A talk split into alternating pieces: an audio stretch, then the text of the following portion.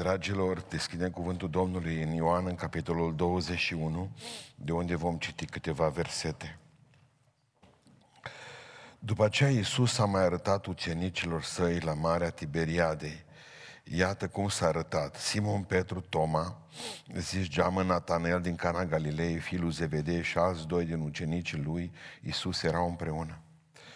Simon Petru le-a zis, mă duc să prim pește. Mergem și noi cu tine, au zis ei.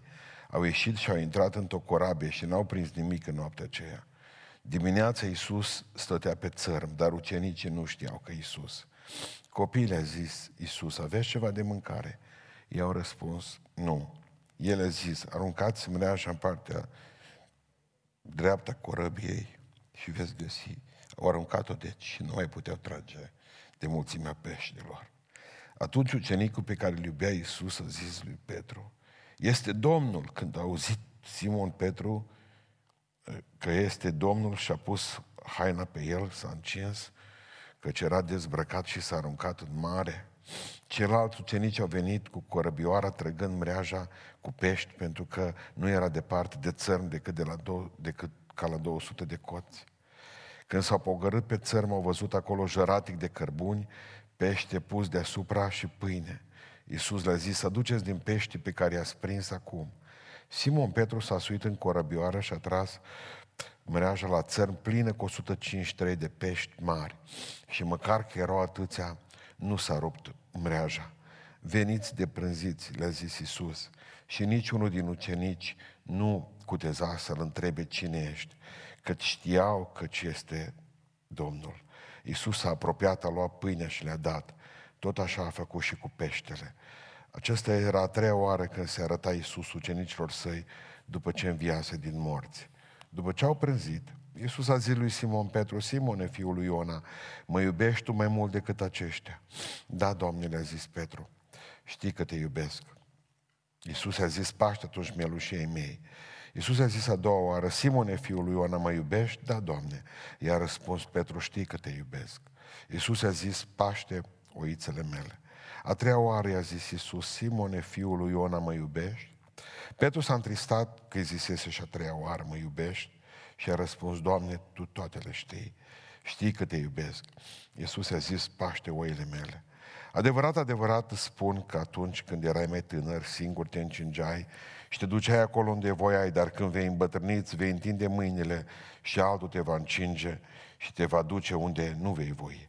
A zis lucrul acesta ca să arate ce cu ce fel de moarte va proslăvi Petru pe Dumnezeu. Și după ce a vorbit astăzi, i-a zis, altfel i-a zis, vino după mine. Petru s-a întors și a văzut, venind după ei pe ucenicul pe care îl iubea Iisus, acela care la cină se rezemase de pieptul lui Iisus și zisese, Doamne, cine e acela care te vinde?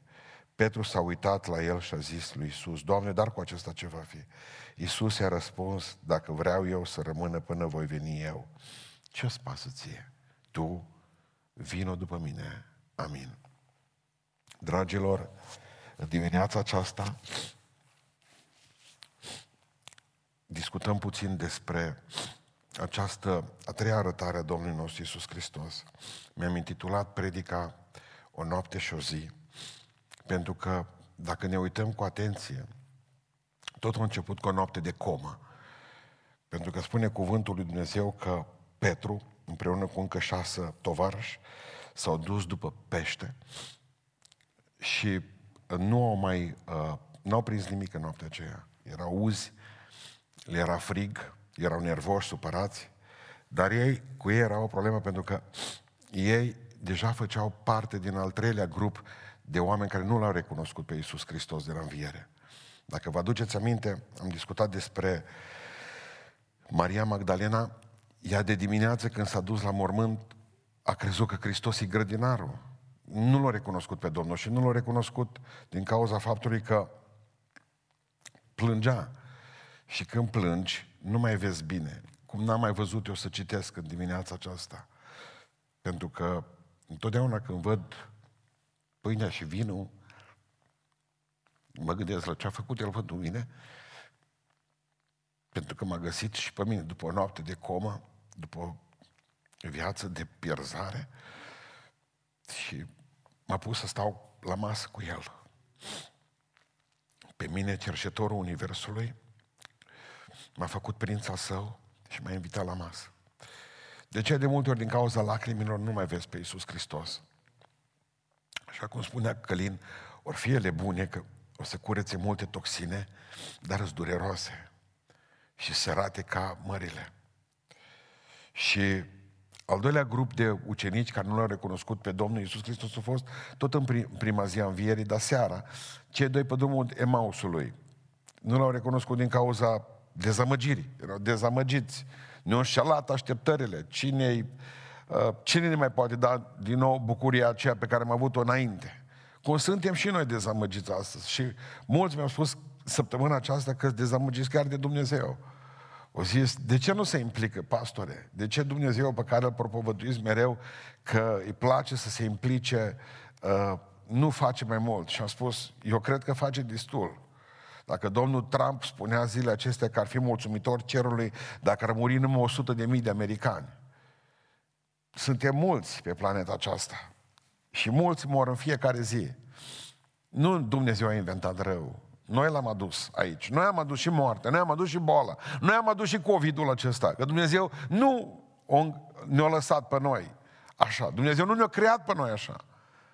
Noi am hotărât pentru noi, pentru fiecare.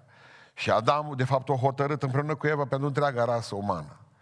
Că așa e mai bine. Să gustăm și boala și moartea. Nu-i Dumnezeu vinovat. Și iată că în dimineața aceasta cel de-al treilea grup de oameni care nu știu, după o săptămână de la înviere, nu știau că Iisus Hristos e acela care era pe țărm. Versetul 4, dimineața Iisus stătea pe țărm, dar ucenicii nu știau că este Iisus Hristos Domnul. Observați, Maria Magdalena, cei doi spre Emaus, uh, după o săptămână, cei șapte ucenici, parcă în creștere, nu au cunoscut că Iisus Hristos este Domnul. Ceea ce este interesant aici este acest sindrom pe care îl întâlnim Atât de mult în viețile noastre și în viețile multora dintre frații noștri. Sindromul acesta al fiului risipitor. Observați cât de bine se încadrează Petru în acest sindrom, în această boală. Ei știau că Iisus Hristos trăiește. Pentru că e clar că se întâlniseră cu El, îl văzuseră pe Domnul nostru. Dar știind, conștienți că Iisus Hristos trăiește, s-au îndepărtat tot conștient de El, metru cu metru, pas cu pas. Acesta e sindromul fiului risipitor, pentru că el știe că are un Dumnezeu în ceruri. El știe că are un tată plin de iubire, un tată care l-a ajutat, un tată care l-a binecuvântat, un tată care i-a dat viață, un tată care s-a îngrijit de el până atunci. Și conștient de atâtea binecuvântări pe care tatăl le-a dat, și conștient de faptul că tatăl există, și conștient de faptul că tatăl trăiește, se depărtează de el. Deci, un fiu risipitor nu poate să fie unul care habar nu a avut că există un tată sus în ceruri ci numai unul care știe că Dumnezeu există și se dă în spate. Simon Petru este un fiu risipitor. Cât bine a făcut Dumnezeu lui. Ce repede s-a depărtat de Domnul. Și pas cu pas a făcut-o. Ceea ce este interesant este faptul că uh, va trebui să vă aduceți aminte un exemplu simplu pe care vi-l dau. Pentru fiecare kilometru pe care îl parcurgeți de șosea, există 2 km de șanță. Nimeni când pleacă de acasă cu mașina, nimeni nu vrea ca să, uh, nimeni nu vrea ca să meargă prin șanță. Nimeni nu-și propune să se ducă prin șanță. Uite, mă duc de acasă și acum mă duc în șanțul stâng și prin șanțul stâng ajung până acasă. Și mă duc pe șanțul drept. Nimeni. Ajungi și ajungem în șanțurile acestea ale vieții pentru că nu există călătorie, nu există șosea fără șanțuri și nu-ți dorești și ajungi acolo. Oamenii aceștia, într-un fel, și-au programat șanțul de acasă. Mă duc să prind pește. Observați că acest uh, rebel, acest fiu risipitor, Petru, nu numai că uh, își pune lui viața spirituală în pericol, dar mai pune și viața spirituală a altora în pericol mai cheamă încă șase oameni, că nu-i destul că moare el spiritual. Dar parcă pe undeva e mai plăcut să știi că încă șase ori murit împreună cu tine. Și zice Petru, pago. Știți ce? Mă duc să prind pește. Știți ce dureros e cuvântul acesta? Hupago.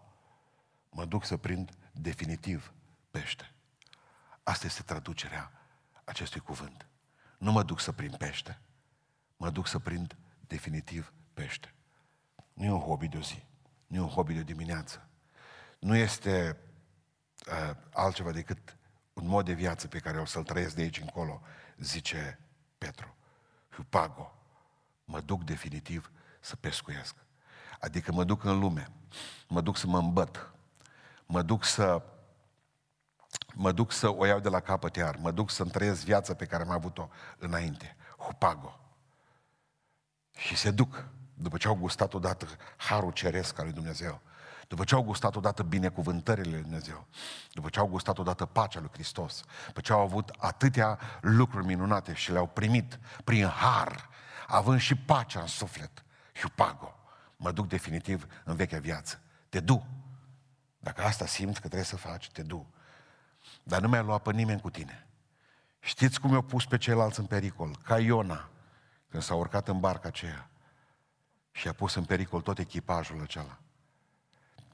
Așa le-a pus viața în pericol ca David când uh, a păcătuit cu Bașeba, când tot poporul și toată familia lui o trebuie să sufere.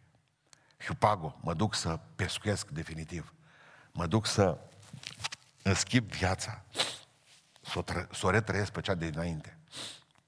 Exact ca un fiu care fuge de acasă și să duce în droguri. Acest hiupago, care nu se nenorocește numai pe el, nenorocește și părinții. Povestea o femeie zilele acestea că are un băiat în temniță pentru că a abuzat de un frate de-a lui. Frate de-a lui mai mic. Gândiți-vă ce e în sufletul părinților acelora. Exact ca acea fată care pleacă de acasă și vine însărcinată, negravidă. Și nu-și mai aduce nici aminte cine a fost tata, e beată ce a fost. Nu te nenorocești numai pe tine. În jurul tău să creează o breșă de lacrimi, durere, un câmp de oameni amărâți. Hiupago. E dureros pentru că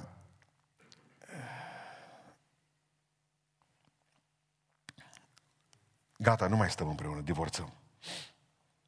Ca și cum n-ai mai avea pe nimeni lângă tine. Ca și cum copiilor acelora care primesc, acei copii care primesc ore de stat cu mama, ore de stat cu tata, o să facă petrecere în pijama după aceea. De fericiți ce sunt. Vreau să vă spun în dimineața aceasta că e dureros. 90 de 90 de kilometri s-a dus Hristos după ei. 90 de kilometri. Vi se pare mult sau puțin? Vreau să vă spun ceva. 90 de kilometri nimic pe lângă ce a făcut pentru mine. După mine Hristos a fugit până la porțile iadului. De acolo m-a luat. Ce 90 de kilometri. Hristos aleargă după un om. Nu 90 de kilometri. Hristos te recuperează de la porțile iadului. Ești cu mâna pe clanța iadului și Hristos de acolo te smulge. Avem un Dumnezeu mare, un Dumnezeu puternic, un Dumnezeu bun, un Dumnezeu care preface lucrurile, un Dumnezeu care pasă, care pasă de tine. Citeam săptămâna aceasta pregătindu-mă pentru predică că în 1930 Stalin ia definitiv problema lui Dumnezeu în mâinile lui, așa o hotărât. Și confiscă toate Bibliile, dacă știți asta, din Rusia. Din casă în casă, cu pușca, pistolul, mitralieră la capul oamenilor, aveți Biblia acasă. Bun, dați-o aici, dați-o aici, dați-o aici. Depozite întregi de Biblii.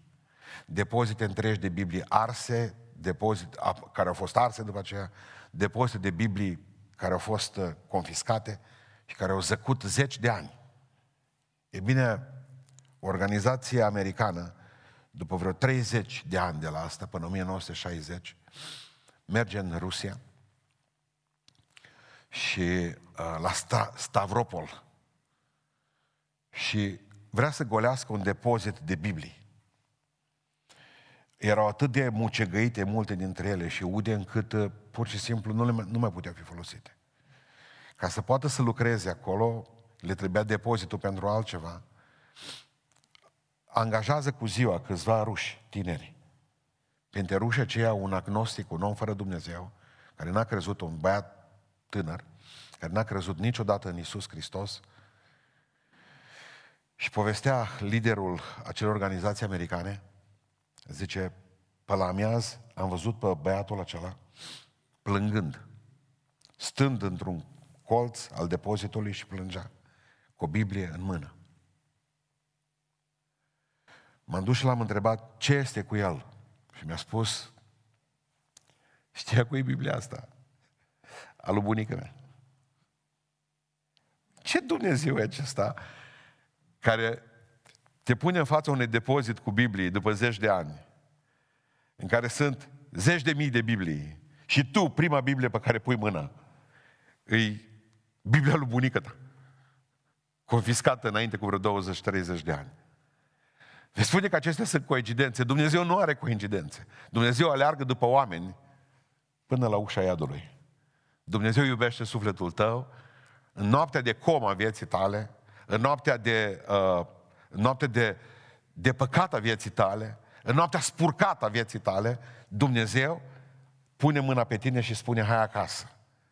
Iisus Hristos se duce după ei, putea să-i lase acolo, oricare Dumnezeu al religiilor și-ar fi lăsat asemenea soldați să moră acolo, în insucces, în faliment, în durere, Hristos nu face asta. Hristos aleargă după Petru. Oamenii aceștia nu prind nimic și nu o să prindeți niciodată nimic în noapte. Fiecare noapte de-a dumneavoastră fără Hristos o să fie o noapte de comă. Pentru că despărțiți de mine, zicea Iisus Hristos. Nu puteți să faceți nimic. Și dacă vi se pare astăzi că Dumnezeu vă umplut mâinile de bani, nu vă faceți probleme că o să plece așa cum au venit. Nu aveți niciun fel de binecuvântare. Pentru că pensia unei surori de noastre din biserică, binecuvântată, e mai mare, mai puternică și economic de to- decât toate milioanele tale de dolari, de euro, nebinecuvântați. Și dacă nu mă credeți, întrebați faliții acestui viac,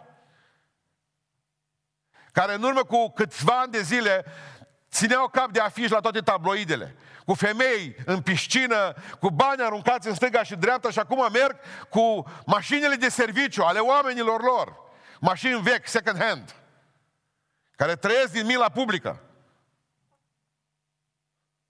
Dumnezeu nu vrea să îți dea mult, dar Dumnezeu vrea să-ți binecuvinteze ceea ce ai. Lor le-au umplut barca cu pește în dimineața aceea, în aceea, pentru că le-a spus Hristos în noapte, în noapte era acolo. Nu spuneți că Iisus Hristos a venit de dimineață acolo, nu. Era din noapte cu ei pe țăr. Dimineața doar l-au văzut. Dimineața doar a început dialogul cu ei. Pentru că întotdeauna, după o noapte de comă, dacă ești atent la Dumnezeu, urmează o dimineață a deciziei. Zice Iisus Hristos, aveți ceva de mâncare? Nu! Aruncați breaja în partea dreaptă. Atunci ucenicul pe care îl iubea Iisus a zis lui Petru, este Domnul. Și când a auzit Petru că este Domnul, s-a aruncat în apă. Și a mers spre Iisus Hristos. Indiferent cât de păcătos a simțit, notând până la Iisus Hristos, a ieșit pe mal și a stat în fața lui Ud. Pentru că va trebui să vină o dimineață. Pentru că nu, noaptea nu este uh, tot de pentru totdeauna. Hristos a pregătit o dimineață pentru tine. Și în dimineața aceea trebuie ca să spui, da, este Domnul, sau să nu zici nimic. Să rămâi în continuare în barcă. Mai ales că poți să rămâi în continuare în barca plină de data aceasta. Dacă înainte să spunem, te-ai fi întâlnit cu Isus Hristos și să știți că nu e o mare problemă să te întorci la Dumnezeu după COVID. După ce ai văzut că soția ta a fost scăpată în mod miraculos. După ce ai văzut că în stânga și în dreapta au murit oameni. După ce ai văzut cum s-au pierdut serviciile și au rămas oamenii fără bani și IMM-urile s-au dus și s-au nenorocit, nu e greu să te întorci la Dumnezeu. Când ai văzut de fapt că Apocalipsa predicată de mine sau de alții, încet, încet începe să-și facă loc cu umărul în fața casei tale. Nu e ușor să te pocăiești. Ba da, e foarte ușor. Ușor și greu. Greu este să te pocăiești când barca e plină. Când ai de toate, când gușa ți mare, când vezi că vin lucrurile una după alta și toate au, toate au nota 10, așa sunt de bine pregătite, e foarte greu. Și ce, Zice Domnul Iisus Hristos, uite, vă umplu barca de pești. Momentul acela nu a zis ce noroc am avut, ci pur și simplu trebuie să iau o decizie și au zis, este Domnul.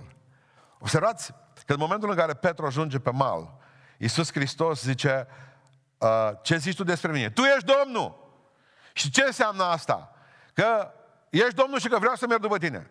Zice Iisus Hristos, stai jos, o foaie de hârtie, greon, extemporal. Trei teste rapide pe care trebuie să le dea Petru. Teste pe care ar trebui să le dați fiecare dintre voi care vreți ca să vă botezați, care vreți ca să luați o decizie pentru Dumnezeu, care vreți să vă pocăiți, care vreți ca să nu mai aveți nopți pe care le-ați avut. O viață de o noapte. Sau o noapte de o viață. Vreți ca să, vedeți, să vedeți în sfârșit dimineața. Primul test, testul sincerității. Și spune Iisus Hristos, mă iubești tu pe mine.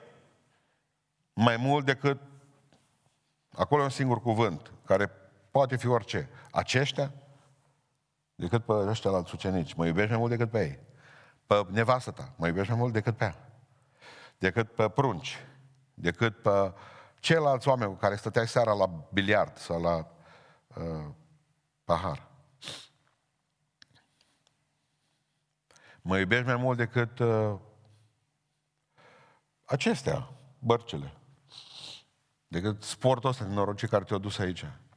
Mă iubești tu pe mine, zice Iisus Hristos, mai mult decât aceștia și pune mâna pe pești.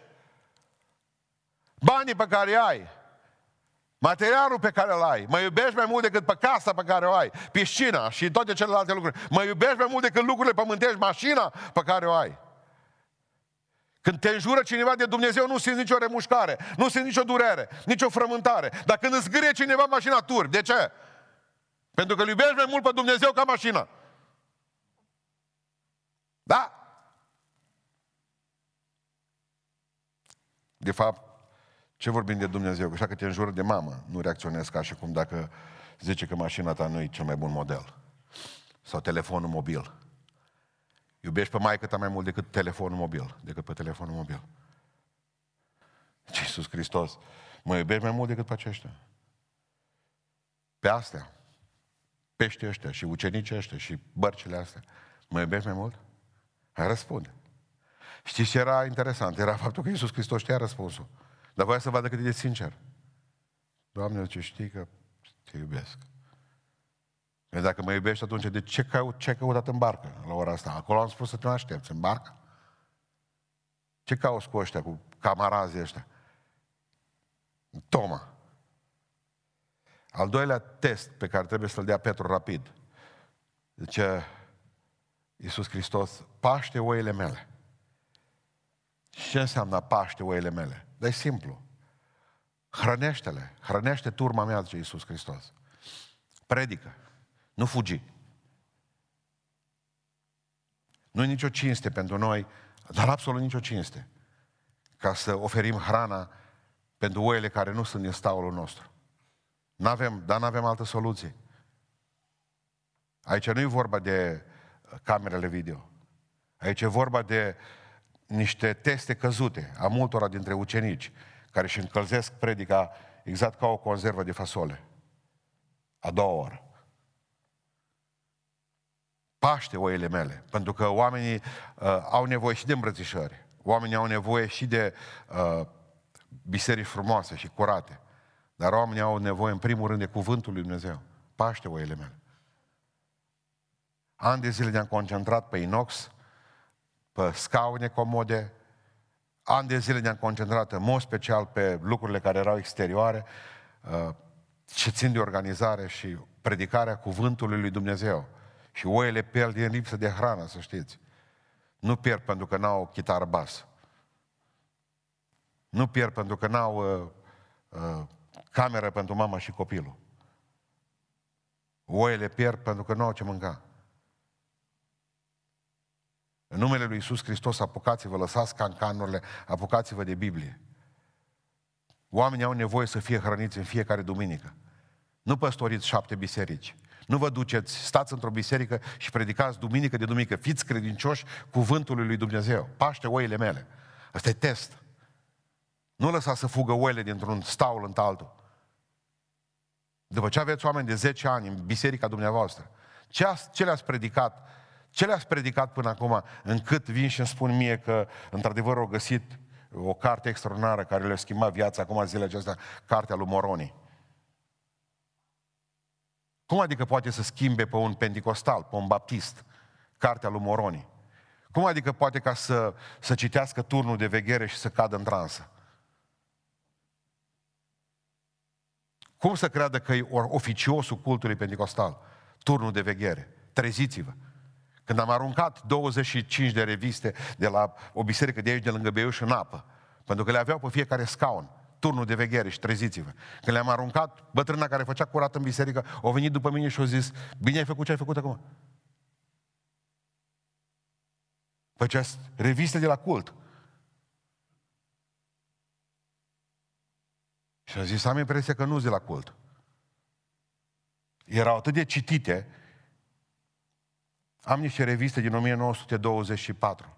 Nu erau așa de uzate, cum erau uzate cele. Răniți turma, nu vă mai bate joc de ea. Îi zăpăcește oricine, orice vânt de învățătură pe care aduce. Numai Biblie n-au nevoie pocăiți astăzi. Din ce cauză? S-au obișnuit fără ea. Pentru că ați reușit performanța ca să obișnuiți oile să stea cu stomacul strâns. Parcă toate au inel pe stomac. Al treilea test pe care Hristos îl pune lui Petru este testul predării. Vino după mine!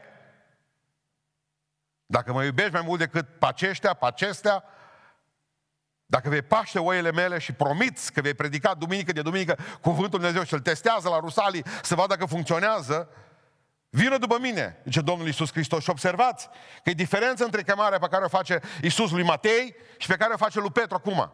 Când, o, când i-a spus lui Matei, tu vină după mine, a fost chemarea la mântuire. Ăla era în droguri, femei, vameș, bucurie, chef, manele. L-a chemat de la moarte la viață pe Matei, pe, pe vameș. Dacă ne-a spus lui Petru, n-a mai fost chemare la mântuire, pentru că Petru era deja mântuit. Avea chemarea aceasta făcută. L-a chemat la ucenicie. Vină după mine. Am nevoie de tine. Am nevoie în fiecare zi. Am nevoie să stai un butuc pe bancă, să te am ca număr în biserică. Hristos l-a pus pe Petru să ia o decizie clară pentru ucenicie. Trecuseră ceva ani de când Hristos umbla cu Petru și Petru umbla cu Isus Hristos, cu Domnul nostru. Și Petru știa ce înseamnă să meargă după Isus Hristos. Știa care sunt cerințele acum. Niciodată Domnul nu ne pune în fața unui lucru care să ne, uh, să ne, să ne ia prin surprindere. Nu! Niciodată Hristos nu te pune să faci o alegere. Niciodată Hristos nu te pune când te-o scăpat de la chimioterapie să faci alegerea pentru el. Niciodată. Domnul ți-a spus înainte de a face cancerul. Mă n-ai, bă, n-ai băgat-o de seamă. Că atunci erai cu muzică în urechi. N-aveai treabă. Hristos vine și spune foarte clar, dur, dar lăsându-ți acea marjă Iisus Hristos nu te forțează sentimental. Iisus Hristos nu apasă pe accelerație în momentul în care tu ești terminat și căzut la pământ. Haideți să vă povestesc o prostie pe care am făcut-o, să leagă de predica duminica trecută cu un pom din, din, de sus de la mine, de la cabană. M-am dus, am văzut niște pomi mai mici, niște pomi mai mici, plantați anul acesta și l-am văzut și pe el. Și m-am dus cu găleata de apă, când, înainte de a începe ploile, și m-am dus și tot i-am mudat el, mă uit la el, mă, uscat. Am rupt ceva crenguță, uscat. Păi nu mai duc eu cum fac mușchi aici ca varță negăr, tot ducând și udând de norocitul ăsta de pom.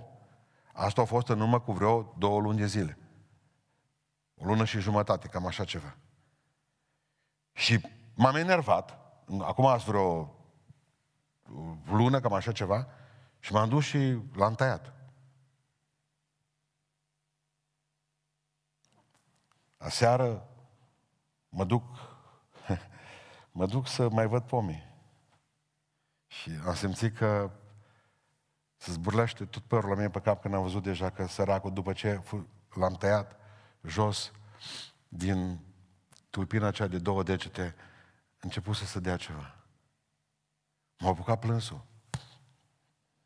Și am învățat o lecție dureroasă seară. Știți care? Niciodată să nu tăiați pomii iarna. Niciodată. Atâta vreme cât nu aveți cum să vedeți încă viața în ei, frunzele. Nu vă luați după coaja că e uscat ăsta. Ăsta nu e bun.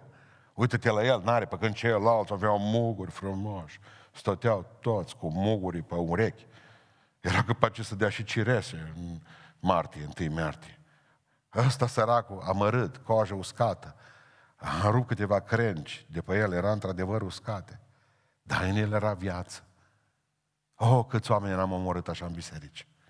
Mă, nu mai vine la biserică, omorâți-l, tăiați-l jos. L-am văzut nu știu pe unde, într-o companie prostească cu niște tipi răi. Tăiați-l. Jos cu el. Că Iisus Hristos niciodată nu face lucrul acesta. Domnul nostru nu taie pomi în februarie. Nu o să vină să spună când ești căzut la pământ, atunci, acum te predai aici în fața mea. Ce îți lasă timp. Lasă că o să înflorească, o să înfrunzească, o să vină primăvara și o să ia omul uh, acum, dacă nu vă pocăiți. Observați, foarte multe acum chemările acestea la pocăință. Dacă nu vă pocăiți, lăsați voi că o să vedeți și o să vină.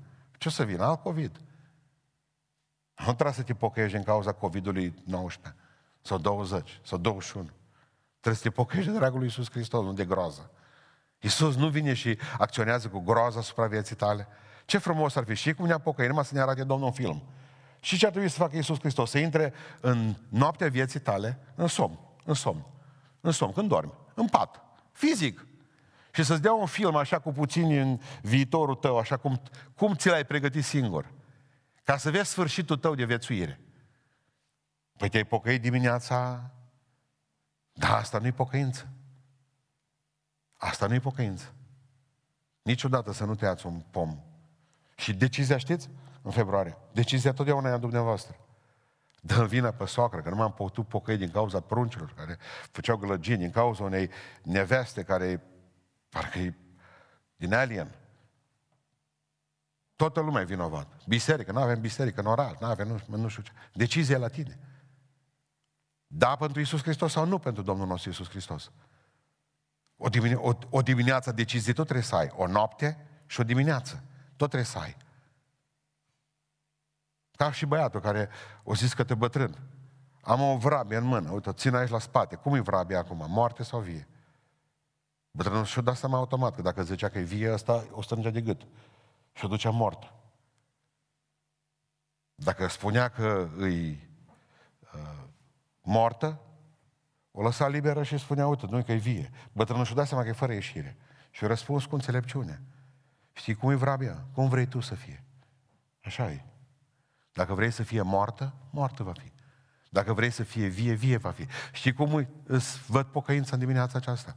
Exact cum vrei tu. Nu cum vrea Dumnezeu, nu cum vrea uh, familia, nu cum vrea societatea, nu cum vrea chiar biserica pe care o ai, că e ortodoxă, că e catolică, că e penticostală, că e baptistă. Creștinul pe Evanghelie sau adventiști. Decizia e personală. Nu o să te duci să-i spui lui Dumnezeu atunci, uite, te rog frumos, știu că n-am putut. Mă trebuia să zici da sau nu. Nu există aici uh, teritoriul neutru. Deci după o noapte de comă și o dimineață a deciziei, urmează o zi a dedicării. O zi a dedicării. O noapte și o zi. Așa se numește predica. O noapte și o zi. Zice versetul 18. Versetul 15. Vino după mine. Paște oile mele.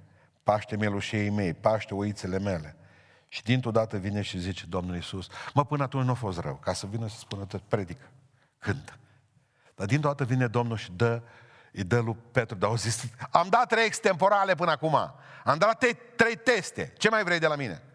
Și Domnul Iisus Hristos, teza. Adevărat, adevărat, zice 18, spun că atunci când erai tânăr, singur te încingeai și te duceai unde voiai. Dar când vei îmbătrâni, îți vei întinde mâinile și altul te va încinge și te va duce unde nu vei vrea să mergi.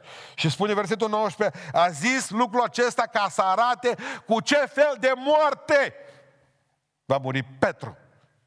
Răstignit. Crezi că pocăința doar trei teste? Ce Iisus. Uite, pentru tine se va termina cu o teză. Ești gata să mori pentru mine.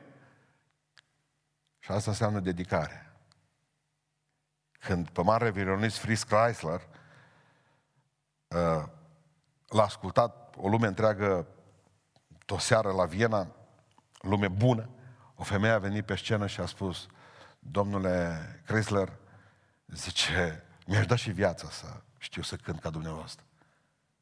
Și ce a răspuns? Violonistul. Doamnă, eu mi-am dat-o deja.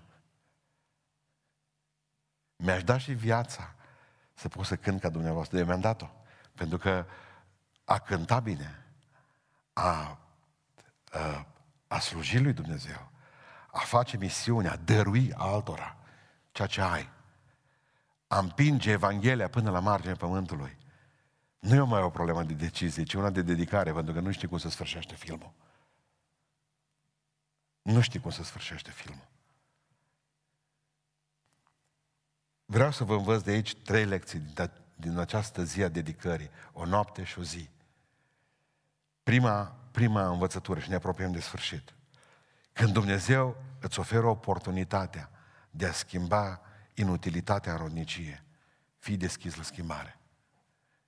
Când Dumnezeu îți dă harul de a-ți schimba uh, nerodnicia în rodnicie, accept oferta asta. Pentru că asta e viața cu sens, prietene. Nu m-a pocăit Dumnezeu să mărează de Biblie și să aștept venirea lui Iisus Hristos. Dumnezeu m-a, Dumnezeu m-a binecuvântat ca să, să fiu un om implicat. Povestea uh, unul dintre frații noștri de la tehnica seară despre uh, organizație în America care cântă, care slujește, care avea câteva uh, câteva milioane de oameni în subscriber pe YouTube. Dar la slujbele lor se uită maxim 600 de oameni. Ceilalți unde sunt? Unde? E atât de ușor ca să să te abonezi la ceva, la o biserică. Vreau să fiu membru și eu. Vreau să fiu membru. Vreau să fiu membru în biserica dumneavoastră. Bun. Ce ești dispus să plătești pentru asta? Vreau ca să slujesc pe Domnul nostru Iisus Hristos. Ce ești dispus să... Știți, pe undeva, mie mi se pare interesant Domnul. Pentru că Hristos nu l-a chemat pe Petru când era barca goală. Vină după mine și să fii în stare să mori pentru mine. Hristos nu l-a chemat pe Petru când era barca goală. Hristos l-a chemat pe Petru când era barca plină. Plină. Și a spus, uite, vreau să-ți schimb viața începând de astăzi să fii pescar de oameni. Parcă pe undeva am simțit, eu știu că Dumnezeu nu ispitește pe nimeni, dar parcă așa am simțit că e un fel de ispită pe Petru, venită direct din partea lui Dumnezeu. Adică îți umple barca de pește, după care zice, cum stă barca? Bine. Deja au și calculat, 153 de pești. De unde credeți? Credeți că Dumnezeu număra primul? Nu, Petru. 153, atât ar fi, 600 de grame bucata, ar fi, câte kilograme, vânduți de dimineață, împărțit la, împărțit la, bine că nu Iuda, uh, împărțit la șapte. De ce am chemat atâția? Numai bine mă vineam singur.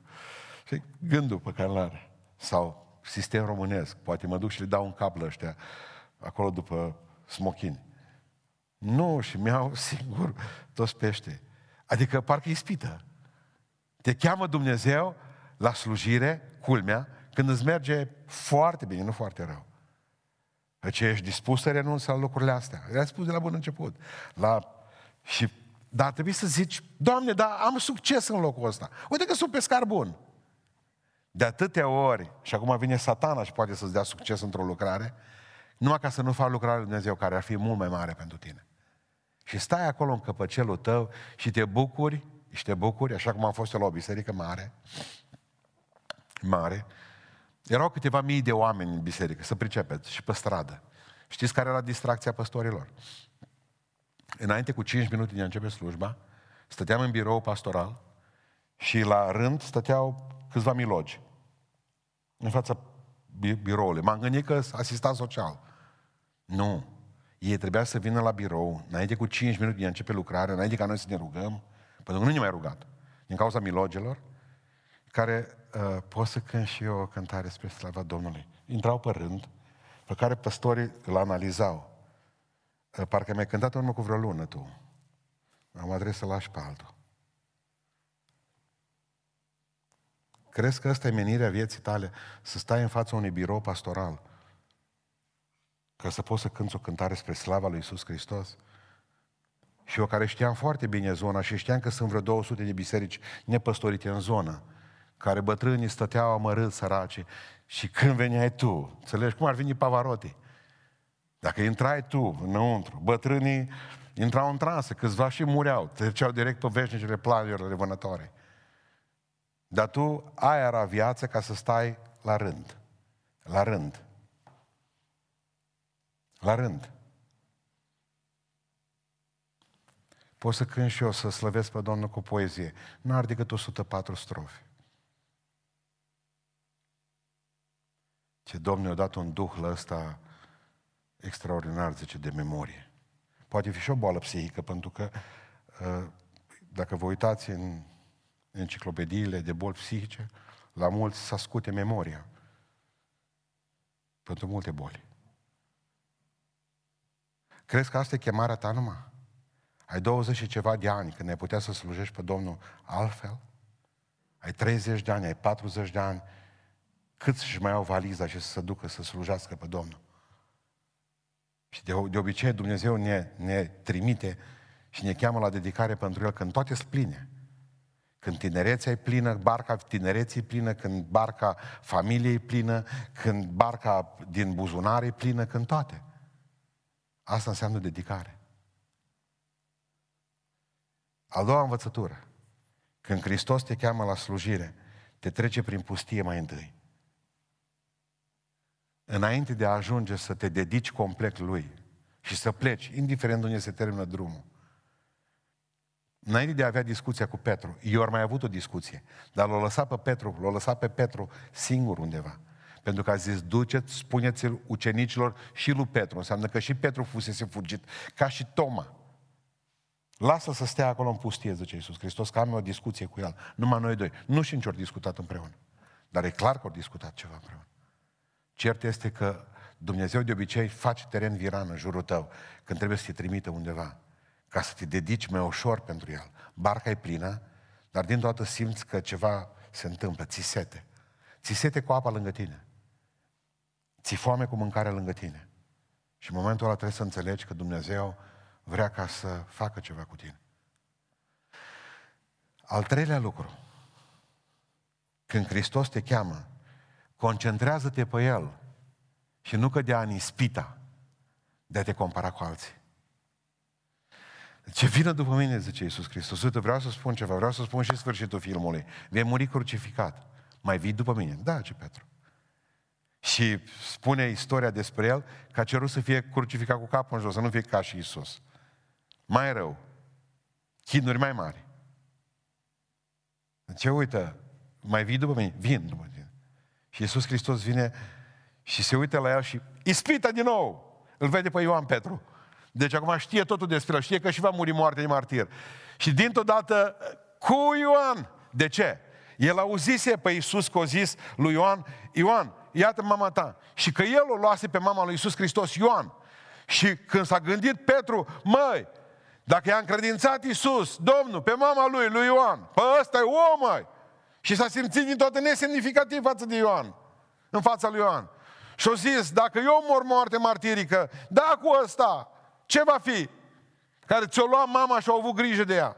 Și zice că Iisus Hristos să nu spese ție. Să nu spese de lucrarea pe care o faci și să te compari cu o biserică care e mare. Dacă n-ai numai 20 de oameni în biserică, Dumnezeu îți va cere o viziune pentru oameni aceia. Nu te mai compara cu bisericile celelalte, nu te mai compara, să spunem, cu alții care au mai mult trafic pe internet. Tu fii credincios lui Dumnezeu în lucrurile cele mici. Da, nu vei putea pleca până în India, dar încearcă la Carei. Carei, care e Oltenia Ardealului. Eu știu că n-ai, n-ai posibilități materiale, dar de multe ori nu trebuie. Spuneam de atâtea ori că e bun un, un, un, un, o distribuire pe internet a unei, a, unei, a, un, a unui cuvânt al lui Dumnezeu. Adevărat, din Biblie, versete, distribuiți prostii, porcării, în fiecare duminică să vă spun. Sunteți cei mai mari spameri, pocăițe. Înseamnă că aveți vreme. Vezi ce înseamnă o viață neocupată. Cei din lume știu măcar ce fac acum în perioada aceasta, de, de sfrământați ce sunt și de sătui de stat în casă și bani vestele. Voi dați drumul la prostii pe internet. Am 53 de ani și n-am auzit atâtea prostii în viața mea cât am auzit în ultima lună. Și voi sunteți promotorii acestui gunoi informațional. Pe voi se bazează Zuckerberg ăla. Pe voi se bazează Instagramul, pe voi se bazează Facebook-ul, pe voi se bazează YouTube-ul, pe voi, pe pocăiți. Sunteți o masă, cei mai mulți dintre dumneavoastră, iertați-mă că vă spun, o mare masă naivă. Masă pe care numai Lenin și-o dorit-o pentru Rusia, cu care se poate să facă o revoluție. În loc să vă vedeți de cuvântul lui Dumnezeu, în loc să vă vedeți de pocăință și de rugăciune. Credeți că lucrarea din biserica dumneavoastră, din România, trezirea spirituală se poate face cu oameni care șeruiesc prostii?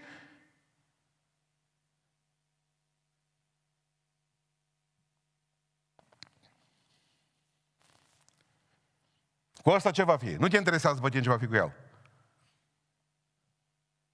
Dacă Dumnezeu vrea ca pe ăsta să-l facă regele Bosoanei, ce treaba ta? Care treaba ta că Dumnezeu vrea să-l înalțe pe unul sau să-i umple buzunarele de bani sau să îi dea sănătate și ție din necaz în necaz până la prăbușire finală? Ce-ți pasă ție? Tu vină după mine, nu te compara cu alții. Nu te compara nici financiar, nici familiar, nici social, nici economic. Nu te compara cu nimic. Cu nimeni. Nici spiritual. Doamne, pe lângă ăsta sunt o gânganie. Dumnezeu are nevoie de albina din tine. Are nevoie de furnica din tine. De melcul din tine. Ce înseamnă asta până la urmă? O noapte și o zi. O noapte de comă, o dimineață deciziei și o zi a dedicării. Asta înseamnă. Și vremea să te întorci la el din toată inima. Uh, recomandam niște cărți săptămâna trecută. O carte a lui Robert Stenuit. Robert Stenuit, un belgian care a făcut o fixație. A dezvoltat foarte mult teologia, uh, teoria, vă rog să mă a scufundărilor și și practica scufundărilor sub apă. A fost un căutător de comori. Reușește performanța ca să găsească uh, o mare parte din comorile invincibile Armada. Carte se numește Lumile tainice în care m-am scufundat, colecție Delfin. Și spune la un moment dat că atunci când a descoperit uh, galera uh, Girona, în galera Girona, când a scos, când a scos afară nisipul, au niște pompe de aspirație sus pe navă și atunci au o sită mare și aspiră scafandrii ca un fel de aspirator uriaș, au găsit un inel un inel de logodnă, un inel de argint pe care scrie așa, no tengo más que darte. No tengo más que darte. Asta înseamnă, nu mai am altceva să-ți ofer. Cea mai frumoasă declarație de dragoste. No tengo más que darte. Mai mult de atâta, n-am. De tot. Nu mai ajuns niciodată inelul ăla să fie dus. Pentru că Girona s-a scufundat. Nu tengo más que darte. Ce frumos ar fi ca să avem pe inimă purtat scris și noi lui Hristos, nu tengo más que darte. Nu mai am ce să ofer, ți-am dat tot. Ce mai vrei de la mine acum? Dar până atunci, avem oameni din spate care se dăruie foarte mult. Oameni care fac o lucrare extraordinară. Oameni pe care nu-i vede nimeni, oamenii rugăciunii, postului. Nu se laudă cu asta. Nu toată ziua pe telefon și vrăjeli. Eu am făcut, Andres, oameni care dăruiesc, care fac ca lucrarea aceasta să meargă înainte. Oameni care știu să stea în spărtură, vocea a doua. Oameni care știu să slujească și să-L iubească pe Dumnezeu. Oameni pe care dacă ar fi să-i pomenesc în fiecare duminică, n-aș avea suficiente duminici în viața mea. Nici dacă mi-ar da Dumnezeu 100 de ani. Câți ar trebui pomeniți? Cum să nu mulțumesc oamenilor pe care dumneavoastră nu-i vedeți și care fac o lucrare bună? Știu că nu-i place să spun, dar Dumnezeu mi-a spus asta. Înainte cu, puteți vedea schița de predică, nu-i trecut. Uh, vreau să spun un gând bun în dimineața aceasta lui Dan. Pe el nu o să-l vedeți niciodată, probabil. El în spatele sistemului nostru audio. Nu știu dacă dumneavoastră știți, Dan vine în fiecare duminică de la Cluj pentru a asigura lucrarea aceasta.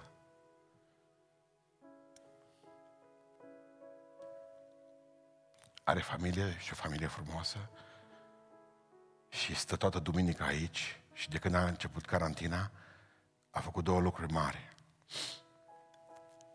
Unul n-a mai lucrat, deși putea să lucreze, și l-am întrebat de ce nu lucrez. Zice că nu vreau, pentru că se expune în Cluj cu, fel, cu mai mulți oameni.